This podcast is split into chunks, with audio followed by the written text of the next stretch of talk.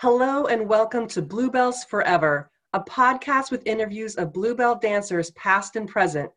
Join Sherry Lewis, a Bluebell herself, as she leads us on a journey through story and experience. And now here's Sherry.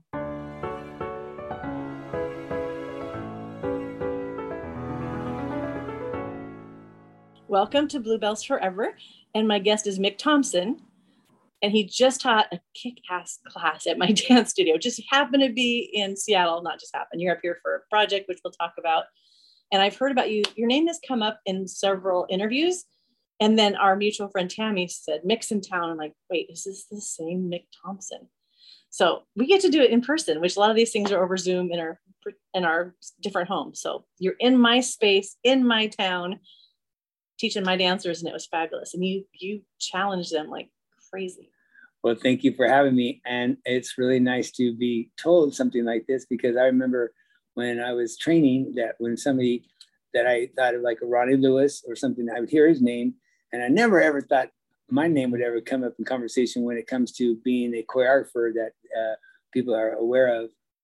So that made me feel good. Thank you. Yeah. Yeah. Because I've been researching and finding old videos, and Bonaire, I think, is just one of the most beautiful. I mean, I love the older showgirl with a huge headdress, but there's something about her with those beautiful, the pheasant feathers, and then there was so much variety within that show, and there's a lot of variety within the choreography. But before we get there, because there's two choreographers on that, which I think is a great move. Yeah, like the show I was in, Hello Hollywood Hello, had three choreographers, so they kind of whatever was their strongest style is they get to just go nuts with it, and then somebody else who might have more of the showgirl thing does that, and just really showcase that. That's also good for the dancers to have. Yeah, it is. That variety. That's true, yeah. So where did you grow up? I grew up in Modesto, California. And I grew up in a place where my parents would allow us to pick a talent that we wanted to do. First one being my oldest sister, who was 5 years older. So I was the youngest. So I had to wait through 5 different choices. And my oldest brother chose to be a dancer, a ballroom dancer, because my mom and dad actually, to make ends meet, were teaching ballroom lessons when we were just babies, you know? And so we knew that that was an option, but they never, you know, forced us to it. But my brother, Eric, decided he wanted to try to do ballroom dancing. And then my other brother did too, but he was not that coordinated. So he went to basketball. Anyway, by the time it was my turn, I saw how much attention my brother was getting by getting chauffeured to these classes and over here to this class. And I thought, when they asked me, Mick, what do you want to do? I said, I want to dance like Eric. I really didn't know if I wanted to dance, but I just said that. Attention. You know? So I'm like, okay, my turn. And so my mom was good friends with the studio owner in Modesto, California, and in ballroom. They always need boys. So we weren't so rich. So I'm sure my mom kind of worked it out that I was able to come and start taking some classes without really breaking the bank, so to speak. But it was worth it, because I did my first lesson with the cha-cha-cha. And I remember to this day, I could not stop cha-ching. And everybody was just like, Mick. And there wasn't anything that I couldn't learn quickly. So it was in my blood. And I realized that was my gift at that point. It's like when people find their thing. Especially when people have money to throw around, like the kids, like I'm gonna try soccer, swimming, gymnastics, art, and try a million things. And maybe they never, even if you try 100, but if that first thing grabbed you and they knew you were good at it. Yeah, because I didn't know. I just went there, but when they did the cha-cha, it was in my blood. And then, it just was, then the studio owner was telling my mom that he needs to stay in the dance. And anyway, by the time I was 15, I was a U.S. Latin formation. I was a ballroom junior Latin champion of the United States. Yeah. Oh my gosh, those are intense, right? I've watched like some of the competitions, like on YouTube. Like it looks like an intense situation to be a competitive ballroom dancer. Well, the thing is that I was part of the World Formation Dance Championship team called the California Ballroom Dancers. Yeah, and that's where the reason why they call it such a long label is because there was only like 6 official world formation dance competitors, you know? And so these were all ballroom dance teams that were competing at the world in Blackpool every year. Now, Modesto, California Ballroom Dancers were the winners, and they had the title. I was young training on that team, but never got a chance to go to Europe to compete. But they did. I had a partner who wanted me to be with her partner to compete as a partnership in the juniors division. And I said, okay. So her parents, I think, paid for my lessons to compete with her. And, but it was worth it. We ended up winning the United States Championship, as I told you. And that was pretty difficult. I mean, I just went and didn't really have that much stress because I just went to go have a lot of fun. And one thing I learned through that competition is the only people there are people that are paying money to watch their family or, you know, their students compete. And nobody's there to watch the talent of just, so it was like all competitive. Yeah. So I thought to myself, well, I'm going to turn this into performance. So everybody's going to know that this guy is not necessarily a dancer, but he's going to perform for you. And so because everybody was so serious, you know? Yeah. So I just decided, you know, because my mom said, you know, the best thing that I love to watch when you dance, son, is that you smile. And that makes a lot of people happy. And I just took that as a key thing to remember to up the quality of my performance. And that was smile. And I smiled so big that nobody could, you know, deny the fact that they couldn't stop watching me because I was going to pull that. And so I just used that as one of my tactics to have fun, because when you're smiling, it made the whole experience a lot more fun because I was just seeing people enjoying the experience. And my partner, she didn't want to smile as much as me, but she couldn't help it. The contagion. Well, because when you watch it, they have that very, very serious, intense face, furrowed brows, flared nostrils almost. Yeah. But then if they smile, it doesn't sometimes feel genuine, because I feel like if you are super competitive, it's hard to like let any joy squeak out. But if you get to see, that's a really beautiful thing. If you get to see that it affects an audience. I've actually talked to like a lot of people at the Lido and on the dancers like that. Some of them, it's not just like that they could be adored. Like they love giving. They love to see what the audience receives. I'm like, that's a generous performer. Instead of adore me. Yeah. They're like, I love to let them, to like give it to them. And then they get it back because of that, instead of just the adoration. I just think that that's a different kind of performer. Well, yeah, and the thing was that I liked about being in Las Vegas shortly after Modesto, I left, you know, to go to Vegas and to try my luck at being a showboy. And I was only 16 years old, but I did graduate from high school. At 16? Yeah, oh. I took a test and I graduated, and so therefore I was able to leave because my parents understood that I had already done like 5 or 6 jobs in Modesto and always was, you know, good on paper outs, working at 14 years old, scooping ice cream, doing, serving wine at steak dinners at Happy Steak or whatever, when I'm 15. Okay. So I was already kind of living an adult life.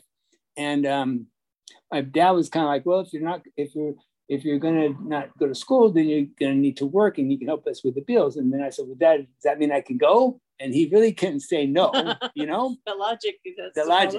So we went, I got permission to go to Vegas, and I was told how to get a job there. I was told how to audition from somebody that had a son that was there.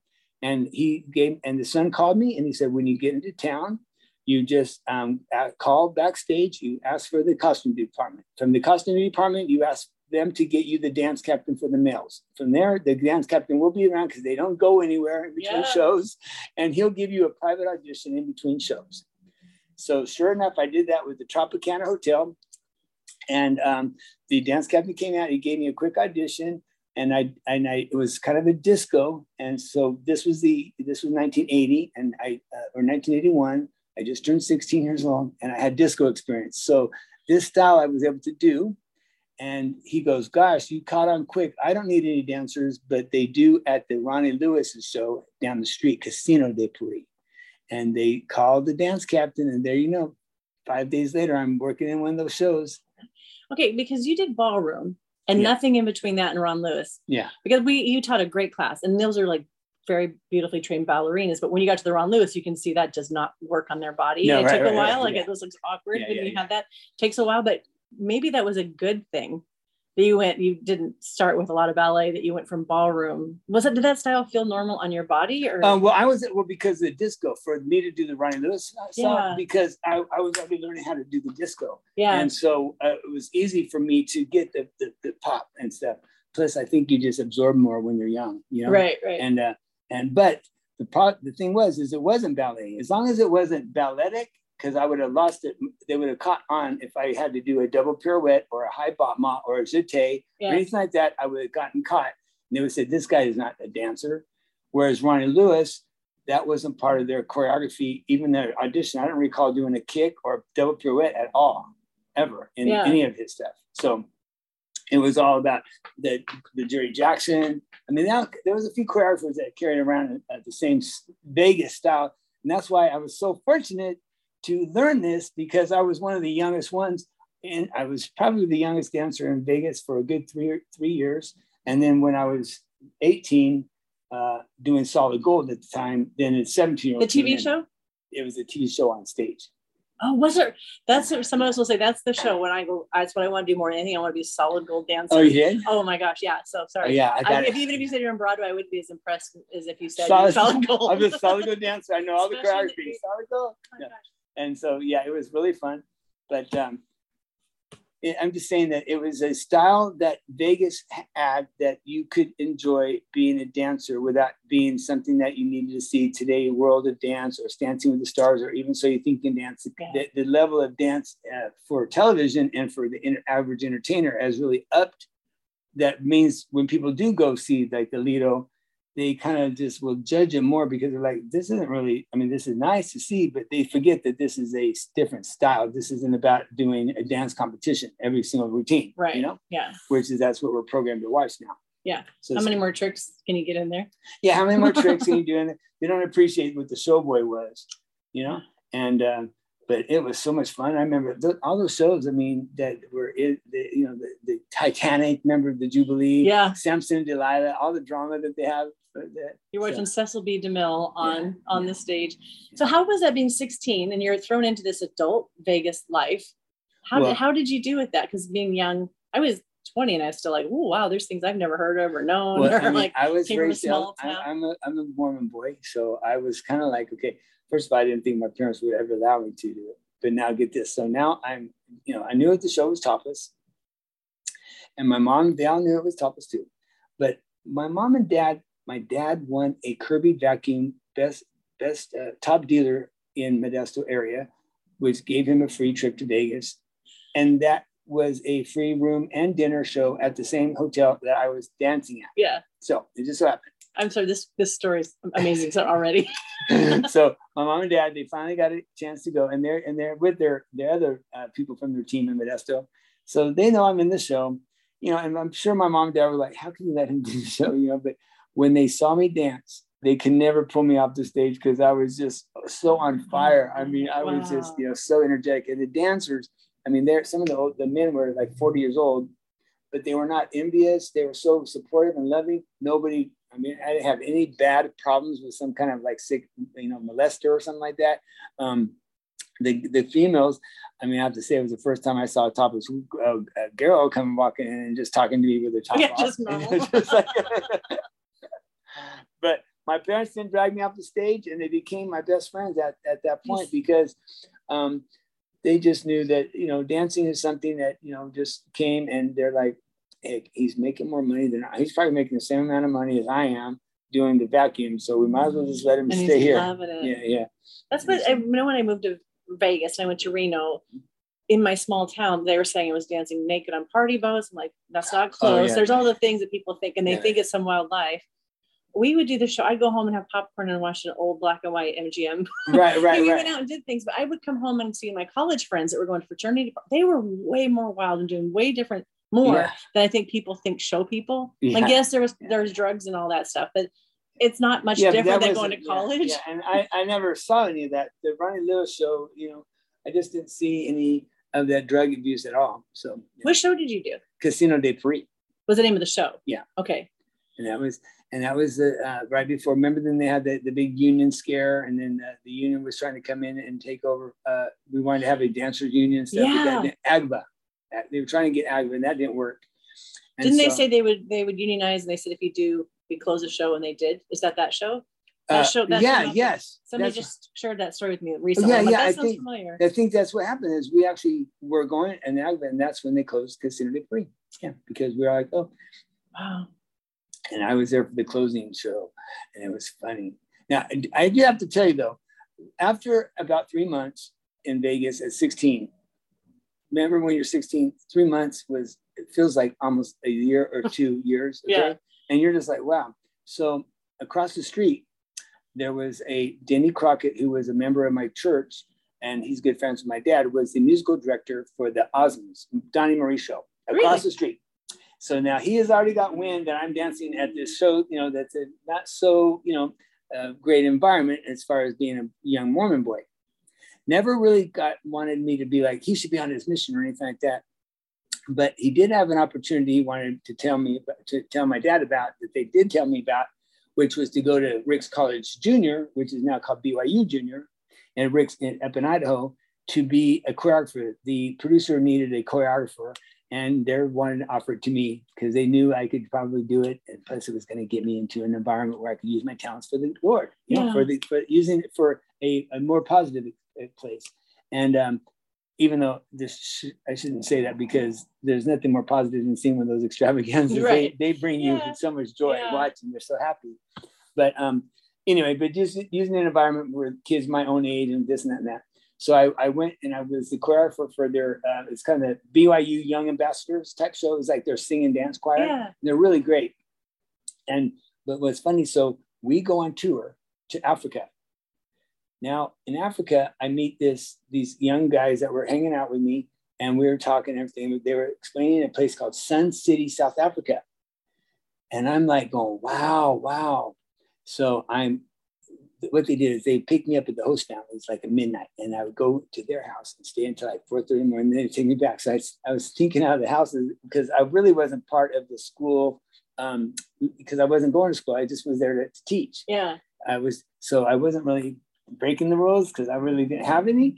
So, but anyway, I called Sun City, and I called for the costume department, and I called for the male dance captain, but instead of the male dance captain, Sharon Shackleford was in the costume. She's like, let me take this call, you know? And then she realized it was me. She goes, Mick Thompson? Oh my gosh. So here I'm in Zimbabwe, Africa. She was my partner in Casino de Paris, and she's a lead now in South Africa. And she's telling me, Mick, we need a dancer. She hooked me up with a dancer. So now I'm telling the Mormon group, I'm going to Sun City. You know? I mean, we finished our tour. Yeah. It was like a month tour, and it was great. But then I'm like, I'm going to go home, and now what? So they're like, no, we're just going to bring you on back. And they actually flew in. They flew for one day. They flew me to South Africa real quick to talk to me. Said, yes, you're fine. I went back with the team. And then they shot me back to Sun City. That's how the jobs kept getting, I kept getting more training. Now I'm doing a Nick Navarro show. He was more jazz.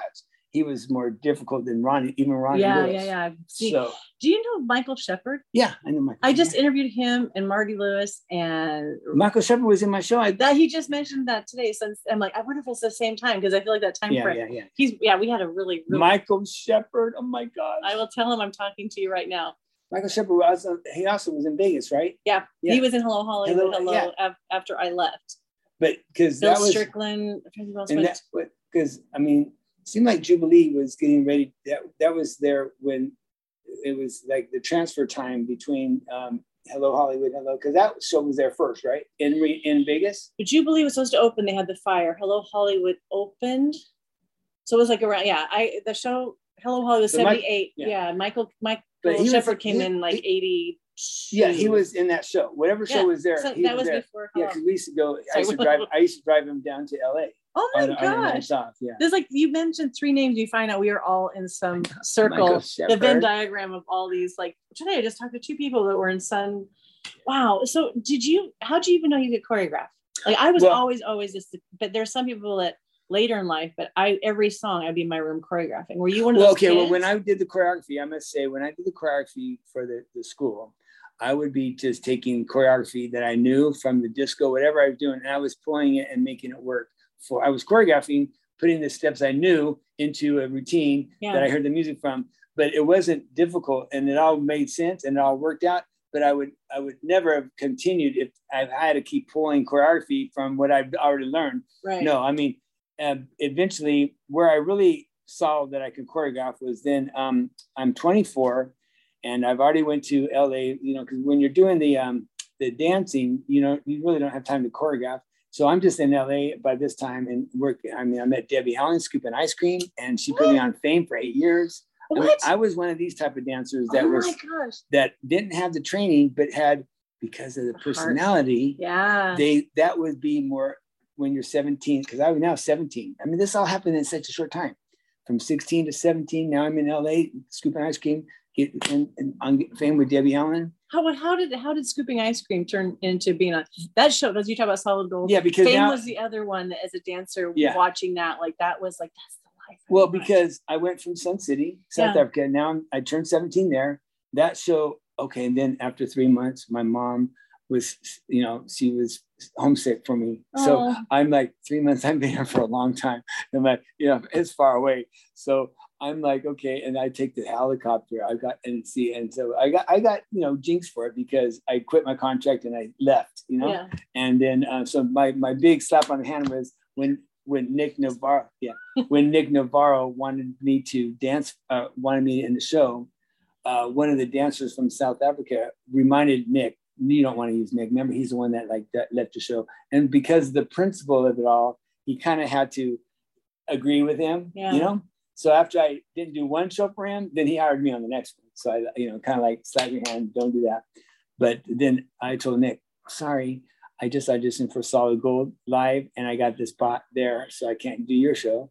Anyway, so then you're working with all of these different style dancers, right? Yeah. Chris Childers comes in, Mr. Gumby. Okay, can't even touch my toes. And he's in the show. And after dancing with him, I'm thinking, he only has extension that makes him so awesome. I mean, I love him very much, but so I started having Paul stretch my legs every so I can get my legs up, because I didn't have a high kick or anything like that. And about 2 months after Chris Childers came in, we were having to double up. So we had to do a step kick, you know, how you have the layouts and then you step around and then you step kick. It was kind of like two girls doing the leads or principals, and they're mirroring. Yeah. Me and Chris had to do that. Oh. And I'm like, oh my gosh. So when I finally went out there and tore it up, he was like, no, wait, no, because I've always had more energy. I'm crisper. I mean, he would be taking 2 counts to do his thing, and he's smoother, and I'm fast. You know? Oh, yeah. So I'm giving you all this energy and attack. My leg went up like that, and he was like, no way. And then my back went crack, and he was like, no way. I was like, yeah. Was that Solid Gold? Was that Nick Navarro? That was Solid Gold show. Was that Nick Navarro's choreographer? No, this would have been Kevin Carlisle, the TV choreographer. Okay. Yeah. But anyway, it just shows you how the steps of becoming where I'm at today from the different shows I did, knowing that, you know, I didn't really take the stretching, and I didn't keep doing that because, well, now I'm not really a performer, but, you know, whenever Chris and I would do a show together, he'd be used to do all the technique, and then I'd be coming in to be doing sharp stuff, you know, so it always worked out. But it was such an amazing career, you know, doing all this kind of dancing and popping around. But so that was 17 and 18, did Solid Gold, and then 19. But the question was about the choreography. I started realizing that I can choreograph, though, after when I'm 24, I was reading a book called Goodbye, I Love You. And it was about this Mormon man who, you know, was coming out of the closet, and his wife wrote the book.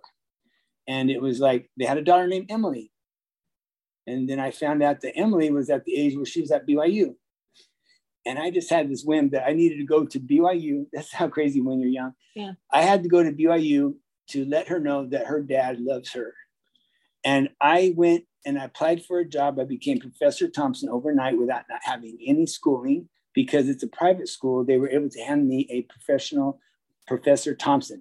I'm choreographing choreography for musical theater, teaching an intermediate jazz class, and the choreographer for their musicals for that year, which was West Side Story. Guess who shows up and auditions for Anita?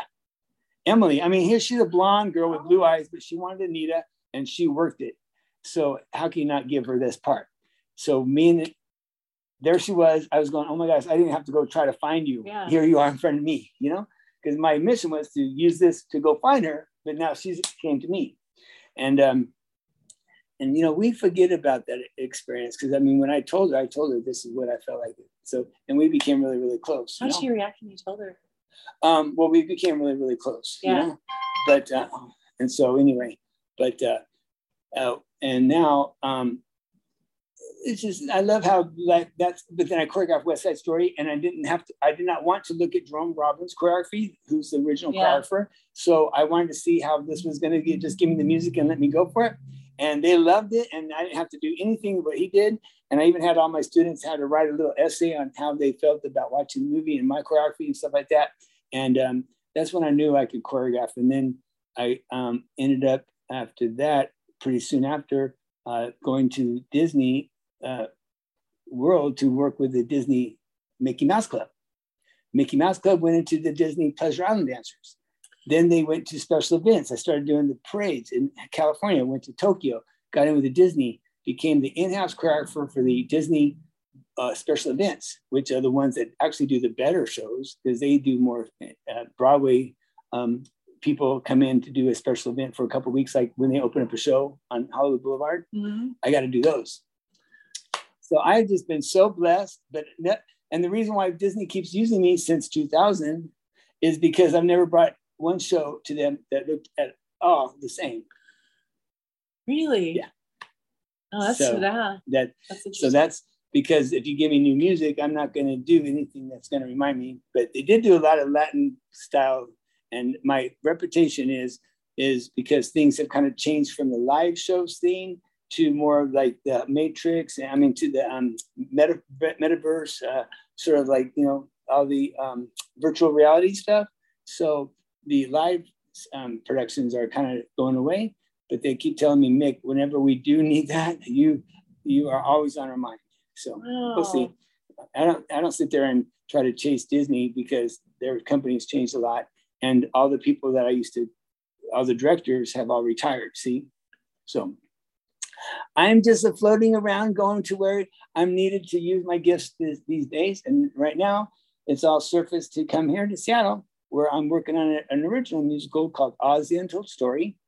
And this is gonna, it's creative team come from London, the West End. So. Oh, okay, I did read, because you sent me the, okay, yeah, that's impressive. Yeah. This isn't just workshopping and so how did you, when you were in Vegas, did you see Jubilee, like the showgirl thing? Cause you just taught a class because my girls have been working showgirl stuff. Like they got these long legs, they're tall, they're ballet trained. And I'm like, I really want you to get the essence of a showgirl, not just put on heels. But you were throwing in showgirl and mambo and disco and all the things. And like, I was watching their brain go like, cause you can't go, this is this, cause it's all connected. Right. But had you seen those shows? Like this is what, like a Dawn Arden showgirl is different than maybe like Ron Lewis. We were like, it's not even a showgirl because it's hardcore dancing and topless. Like just like we've been doing this whole series for Bluebells Forever about what a showgirl is, because a lot of us have to say, well, I danced or I was a stripper, like just the word's been confusing. So even when you see those shows, there is something different when you go to Vegas to see those shows than what you would see on Broadway. It's not burlesque. Yeah. So when you first saw that, like kind of that more glamorous showgirl, did that? Oh no, I love the glamorous showgirl, but what made it move was the guys dancing. See, the guys were allowed to do the movement while the girls had to do like mark that kind of stuff. Yeah. So you never saw the girls step up to the level of where the guys actually dancing, but the guys really, especially in the Ronnie Lewis show, they kept the dance vibe going pretty much. I mean, the girls were able to step in, but they would have to do, you know, because their boobs are jumping around and they got the feathers and stuff, but they still had to get funky. Yeah. But when I recall, if I saw the Jubilee show, the only time I remember them dancing is when they were doing like the salute, the rocket stuff, line. You know, like they really didn't do much dance. It was like Bollywood and lifts and legs. It was like a warm-up class, you know what I mean? I never thought of them as like dancers, you know, except the girls that I saw in working for Ronnie Lewis. Jerry Jackson, the Moulin Rouge, or that's what they were doing, right? What's this? Jerry Moulin Jackson Rouge? He did Jubilee. Follies Bergère. Oh yeah. They danced because they were acro dancers. So he had more energy with those guys and girls, but they were a lot more shorter, you know. But because when you saw the showgirls, they were also the acro girls, so they didn't really have a line of tall girls, you know? Yeah. So, but I thought I always wanted to be the one that broke that edge and added more hot dancing along with the showgirls because they could handle it. Yeah, you know? Yeah. And that's kind of what we did with the Bonaire show. Let's talk about how you even got that offer and how you got that job. I was very surprised. I remember going to Paris when I was doing the Reebok World Tour, and we were just dancing in the malls, or whatever. But I went to the Champs-Élysées and I spoke to Pierre, and I just told him I was a dancer and I would really like to see the show. And he caught me, and I remember, so I, you know, and I didn't really go into I'm a choreographer and blah, blah, blah, blah, because actually what's funny is that soon after, Jeff Andrews, who was the Reebok choreographer, short guy, was the one that came in and choreographed the show because before they used to do like 5 years, right? Mm-hmm. My show had lasted 15 years. But so it was before me, it was Joan Telthorpe, but the one before that was Jeff Andrews. He actually hired Jeff Andrews to come in and do a show for the Lido, and it did not go very well. But anyway, that's when I first met Pierre. And then I went to China and did those showgirl shows. Okay, yeah. That's the videotape. I mean, back then we sent a videotape. I sent the videotape copy to Pierre as a submission. Didn't even know if I would ever get in. Just wanted him to get footage of me doing this in China, and that's what got me in the door. Wow. Yeah, because I feel like the expectation is pretty huge to take those over. Yeah, because there's a lot riding on that. Well, he never even called me to interview me. He just called me and offered me the job. You know? Wow. Yeah. Off your reel. Off the reel, yeah. What was on there? It was what kind of style? It was the one I went and did in China. It was an extravaganza, which had been the Lido style, and yeah. You know, and it was all showgirly stuff. And sure. And guys, it was very much an extravaganza. You know, we did, you know, and but they would give me like 3 numbers. It was all Chinese music, but yeah. The girls, I'll sing clips yeah. of those things. You know, and I also went to Beijing with a Russian cast to do another one. So I had. And they weren't really the actual shows with all the costumes. These were just clips from all the rehearsals. So they can see that I'm working on them and stuff like that. You know? And hopefully I'll still, the one in Dubai that's being talked about is going to come through too. Wow. Oh my gosh. So how did they just, because you and what was the other choreographer's name? Craig? Craig, yes. And was it by, we think you'd be good with this style, and like they split it up? Yeah, Pierre already had an idea of who was going to do what, and it pretty much stayed that way. And he wanted me to come and help him with one song, and his second act, he wanted me to help him out with one song. And so in exchange, I gave him one of my songs in the Bollywood number, which actually did a really good job on. You know, when things turning around. Sorry, it's not someone trying to get in. Oh, I think it's one of your dancers. Oh. Yeah, but we're closed. Shoot. Okay. We're getting so Mick, while I'm answering the door. Yes. Yes. I would like you to talk about, because I can't edit this right now. What it was even like stepping in there, like all this in there that you're going to be responsible, and you got these dancers looking at you like.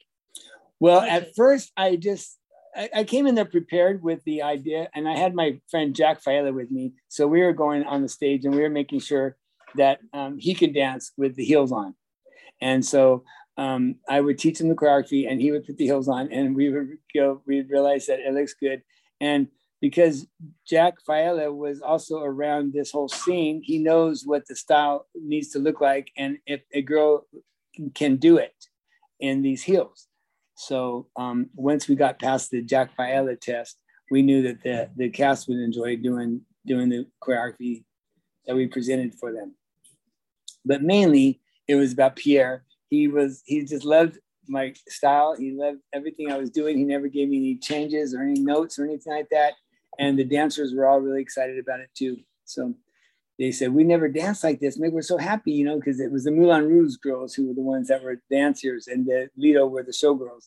But now, and even to the point where they call them the nudes. That was the more of the slow, the tall, well, they're all tall, but they were the more of the slower, beautiful girls. And the bluebells were known as the dancers. But the songs that they gave me for the nudes were always much more hotter. So I went and told Pierre, I said, can I make them dance? And he said, you can do that. And so the Nudes became my featured dancers and the Bluebells became more of my background. This has been our conversations a lot, because in Hello Hollywood Hello, I was a tall nude. Right. But it was where back in the day, the tall nudes didn't dance and the Bluebells did. But Jubilee in our show, I think it was even. We were dressed for a lot of it, and we got to do just the great choreography that the Bluebells did. And they got to do some of the showgirl stuff. So I like that it wasn't like, these dance, these walk. I feel like this, I don't want to do a show just walking. Well, I mean, I still made my Bluebells to dance, but they liked the Sexy Chic was one of the big numbers, and they liked the when I did my Suns and Moons number, that was them, and that was something that they really liked, and then my Marilyn Monroe number was really hot, and when I did the finale, I choreographed the finale, the very last section of the finale, and that was really hot showgirl stuff. I had to watch the video game. What was the Marilyn Monroe one? That was when it was just one girl and the four boys with the trench coats, and she was just. Oh, okay. See, this is fun to interview, and then I'm going to go watch it later and watch this. And I'm going to send you the links of my rehearsal so you can see everything. Is it okay if we share those? Yeah, for sure. I think people would love that. Yeah. It's all on my website right now. Okay, I started to peruse. Yeah. So when I was watching you teach today, I know there's stuff in your head, but some of it are you kind of workshopping, like, let's try this, because I know like sometimes I feel like I got to have it all ready, around in a rehearsal if the dancers are good with that, you can play more than like I just have to give you the. Well, because the class was small, I was able to feel like I could play with it a little bit more. Yeah, you know? And which worked out better because I also don't want to always give them something that is really stagnant, you know, because it's always easy to go 1, 2, 3, 4, 5, 6. So you want to give them the idea, but let the music, then you put to the music, because I'm getting my ideas from driving in the car with my coffee. I'm like, here, yep. You know, so I'm coming in with, I feel like I want to do something like that, you know, and just giving them a little bit of Solid Gold, give them some WAP, give them some that and stuff. I'm just, you know, and they were eating it all up. That's what I like. I like to mix match it all, because it's just to go around and go. I used to hate, because once you did a pot of bomb, sometimes Jerry Jackson, that's all you saw. Next group came in. How they did boom, boom, bada, bada, bum. They go boom, boom, boom, boom. Next group up. And then everything, it moves fast, but the style of it's just like this. It didn't change. Yeah. You know? How did they take to your choreography? Because I talked to people, like some only did ballet and they were doing heels for the first time, like in the Lido or in Vegas, like Jubilee, and they've never even worn heels, and then they're doing funky stuff that ballerinas struggled, or I mean, well, some people just go, "Oh, this is a style I've always wanted," and some are like, "Oh no, what have I done?" Well, it's because the girls that they were able to say, "You know what? Look, this is it. Let's see if I can just make this work." You know, and they were making it work. And so once you saw somebody making it work, you couldn't say to the other person that they can't do it. That's kind of what happened. Yep. You know, I mean, we should change this. It's hard. I'm like, that person got it. Yeah, that's kind of what it was. And I also had, we had an assistant that I would kind of put it on first and get her idea like that. They never ever were trying to say that they couldn't do it. Pierre would just be the ones. Mick, he never came to me and said, "Mick, they can't do that." No, he would push them harder. I mean, 3-inch heels to do what I was doing. Yeah, you know, and. So do you like, there's people that are conceptual, like Don Arden, who moved people, like he was a master of. So when you choreograph, do you do all the staging, or does Pierre do that later? Or like this, Pierre did a lot of the staging for me. Yes. Yeah. So I really, really appreciated it because there's people that do really good steps, but then you want to get the director involved with the staging, right? Because they got the music in their ideas. They don't know what they've seen, kind of an idea of what they know the costume, they know the music. So in their mind, they can easily just see this group coming out and turning around and walking off, and this group in at the same time. That's dancing to them, just moving around and showing this group. But when you saw, but he would give me the direction, and then he would, I think actually we would be choreographing it almost the same way. Is I would teach the steps, and then he would kind of help and block that part. Okay. And I like that. Yeah. Just a little pressure off.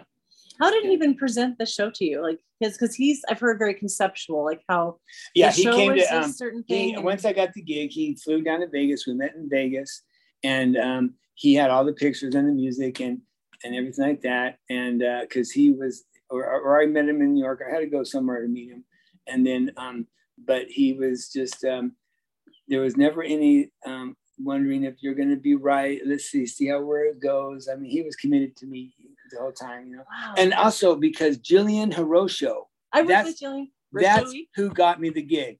Really? I forgot to tell you. She's been in all these interviews today, where she was brought up 3 times. I'm surprised she didn't tell you this. She's the one that told Pierre, you need to use Mick Thompson. Yeah, because does she know you from Ronnie Lewis?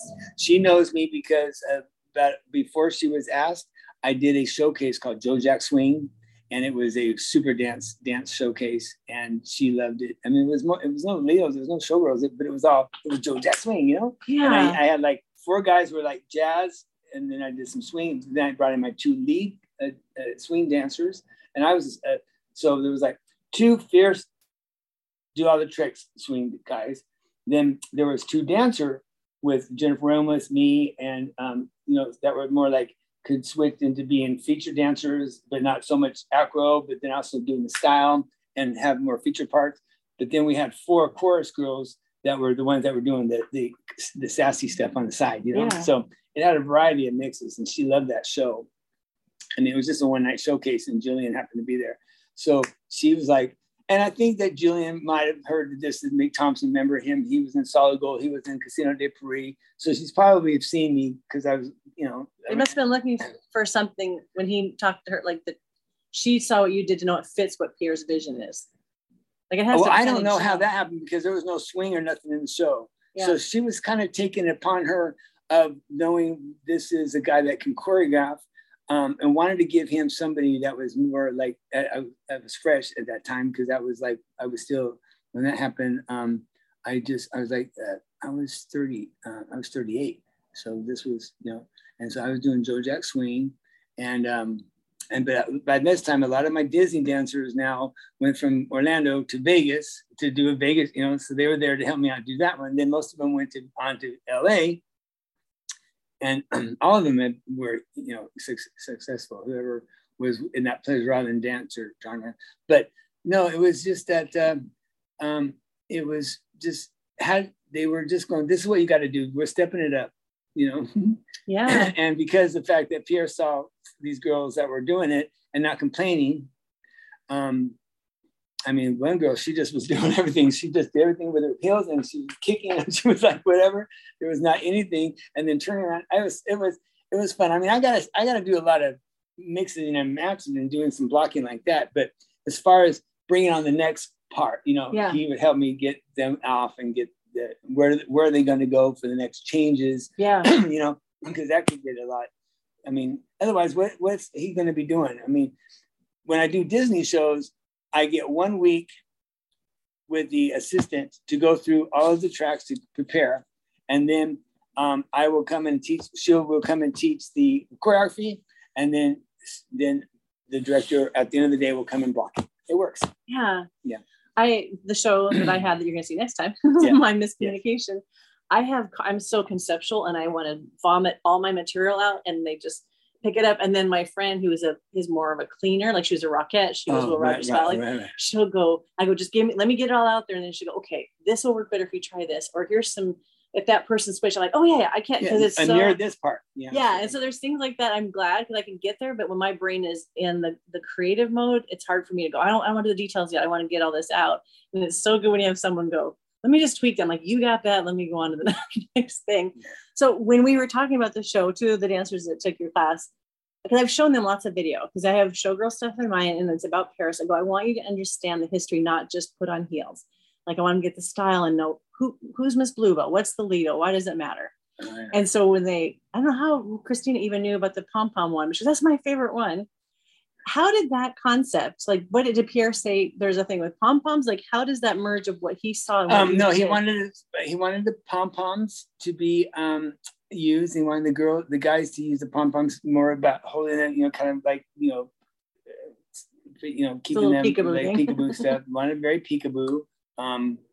and that's when I was able to design what the pom poms were gonna do, you know. Yeah. Bum, bum, bum, bum, ba, da, ba, da, ba. Yeah, it was really, really fun. It's such a cute number, and it's like there's a lot of numbers you kind of remember. That one stands out because it's so its own thing. There's nothing like it. That the costumes, the choreography, the pictures that it makes, it's just so unique, and it's just, I will never forget that piece. Remember the waltz with the big fans? Is that what color are the feathers? The white. It's kind of like, yes. Yeah. Okay, because I'm thinking Jubilee with the red fan one is a favorite. And what was funny about that is, so I mean, there was a change.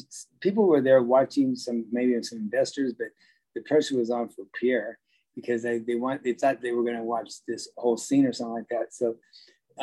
So, we didn't have that waltz done yet, and I think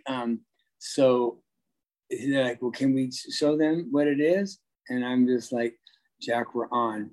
And Jack said, what are you gonna do? I just said, follow me, you know? And I was the girl, and he played the fan, and we just went around, and I just went out, boom, boom, and he was just doing it. And I was like, whatever we do, we have to do that again. You're not really, really good. Oh, because he's kind of ballroom trained too. That's why, that's why Jack and I were great team, you know? And, so how was it, because when you get to tech, like all your choreography, because there's stories of some people like, I love the choreography, and then we had the costumes, we couldn't do it, or the stage, like sometimes things get modified. Oh, that transition of choreographing, then you start adding costumes, and then you're adding tech. Well, I honestly, they didn't really cut much. I didn't really have a lot of changes to do because they already were telling me where my limit was before, you know? So, however, Jeanne Ryan is notorious for this. Like, she would never let me on. She would never let me near the boats. I would only choreograph for 5 days. I came in, I gave them a killer dance show that always got best shows. But Jeanne would, you know, tear it up. And the kids would be like, blah, blah, blah, blah, blah, blah. But it still would be something that she tells me that the audience's favorite. She goes, make your show win the audience favorite again. You know, and that was all these days. It makes me so sad because for like in the 90s and 2000s, I was doing so many cruise ships and everything. And now it just seems like they've all just changed up and stuff, you know? Yeah. But. So when you finally see it on stage, how was that when the like opening night, and were you there for opening? Well, no, she wasn't letting me. She wasn't. Oh, for, I mean, so for Lido, sorry. Oh yeah, I was there for opening. Yeah. How was that process for you? Like to see your work on this is a pretty prestigious cabaret. Oh yeah, the cast was amazing. Plus our lead was Sabrina. And she was adorable. She was so pretty. She was only there for 1 year because the lead that he promised the part to was pregnant. So she had to have her baby first, and she came back out. But he did not change his mind about keeping Sabrina on, but she should have, because Sabrina just had much more of that, like more innocence look. She was just.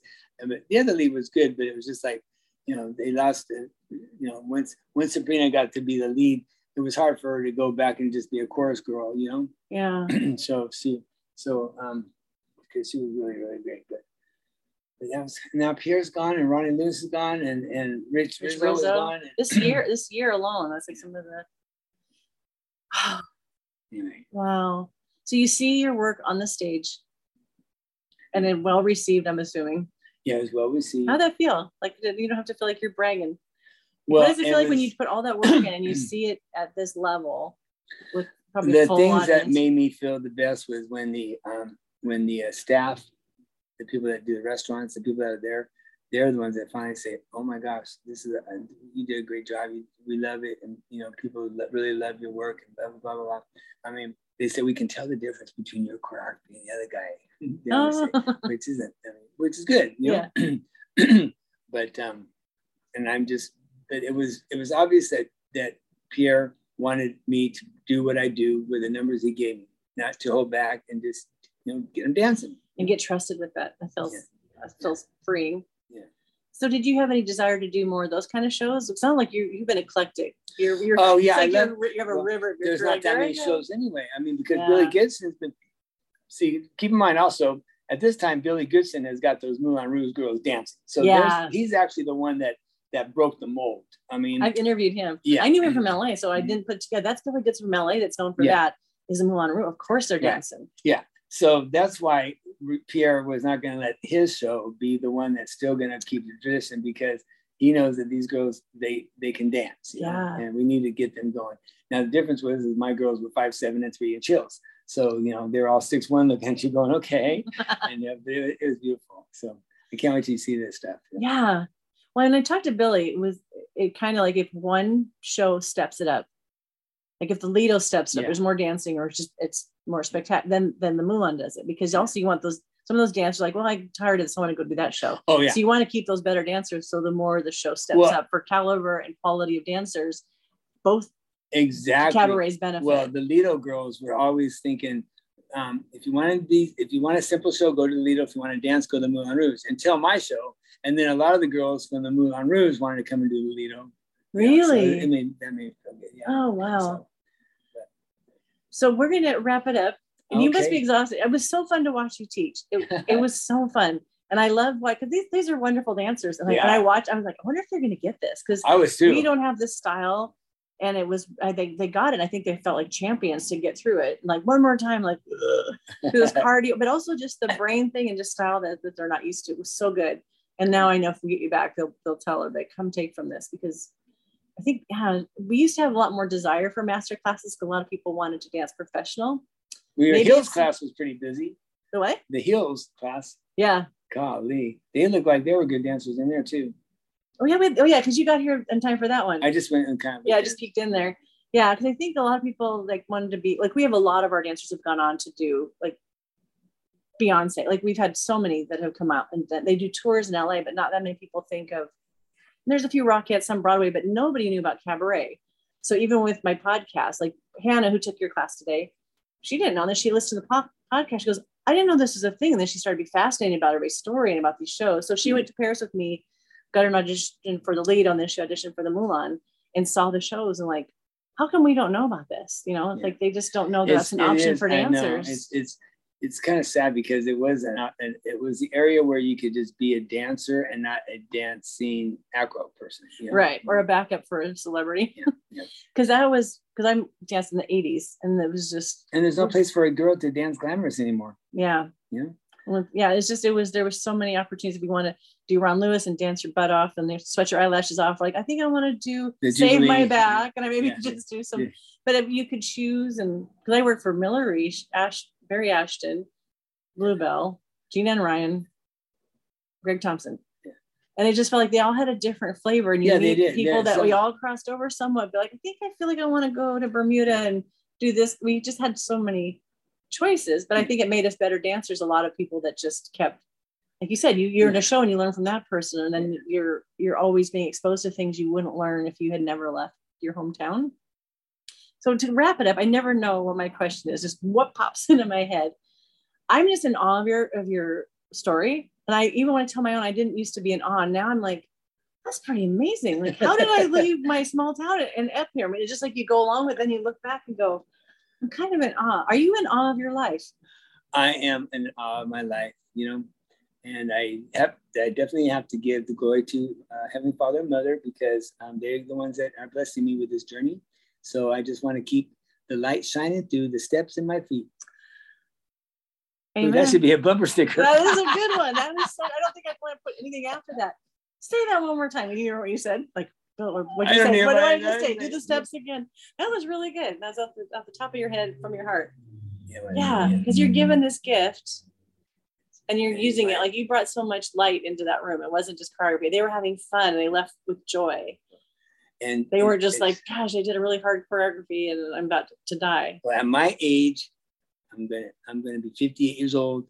And that's the only reason why I'm still doing this is to be, you know, they always say you want to give when you've had it all, it's time to give. And I've had it all and it's time to give. I mean, I never really got a chance to tell you. And this all went into being a Michael Jackson dancer for 9 years too, on top of it. Wait, okay, just throw that in there a little bit because I was going to ask about that. So what happened, so I'm doing all the choreography for now, cruise ships. I've been to Disney World, blah, blah, blah. And then my best friend who used to he was the original guy that was one of Michael Jackson's dancers when he left his brothers, his name is Lavelle Smith. He became Michael Jackson's choreographer in 1993. And I was 28 years old. And he's like, Mick, I don't know how I'm wrapping this up, but now I'm going back to LA to go stay with him. And he's like, I want you to audition for Michael. And I said, you know, I do a lot of bubbly American stuff. So to be funky and try to suit in with the whole R&B was not something I felt like, if it works, great. If it doesn't, I'm not going to. So my feeling of auditioning was kind of like being a kind of like joking with them, sort of like just going to be, okay, I'm just going to like, I'm going to fit, you know, I'm going to like kind of do it, but not be so serious about it. Yeah. And that's what they loved, because Michael ended up using me as his shadow, which meant all the dancers can go anywhere he wants, but they must keep me in his shadow. I have to be in Michael Jackson's shadow, because no matter where he is, he wants to feel me. Isn't that amazing? Oh my God. I'm glad I'm his shadow. This part. Yeah. I was his shadow for 9 years. And I never went on the tour, but this was for any time he did TV specials or videos or anything. I was Uncle Creepsley and Ghost. But you can see me in Dangerous, and we're all around the world. Whenever you see Dangerous, you'll see me right behind Michael. Really? Yeah, it's pretty fun. Yeah. Oh, I'm going to pull that up. Yeah. I'm so glad we came that you brought that up, because I was looking at your Lido pictures as I was promoting the show, and then Michael Jackson. I'm like, well, these do go together. Yeah. So I was just talking to Michael Shepherd today. Like when I went back to Reno, I'm taking class. There's people that are in the shows. They're also doing Nutcracker. That were also in Thriller and Beat It. I've got to find Michael Shepherd. I wonder if I'm on. I will connect you, because I just thought we've actually been messaging back and forth today because of the interview. Was so much fun. Oh my gosh. Well, good. Oh, thanks so much. Thank you, Mick. Yes. Best to you. Best Keep shining. You. Oh, Keep shining.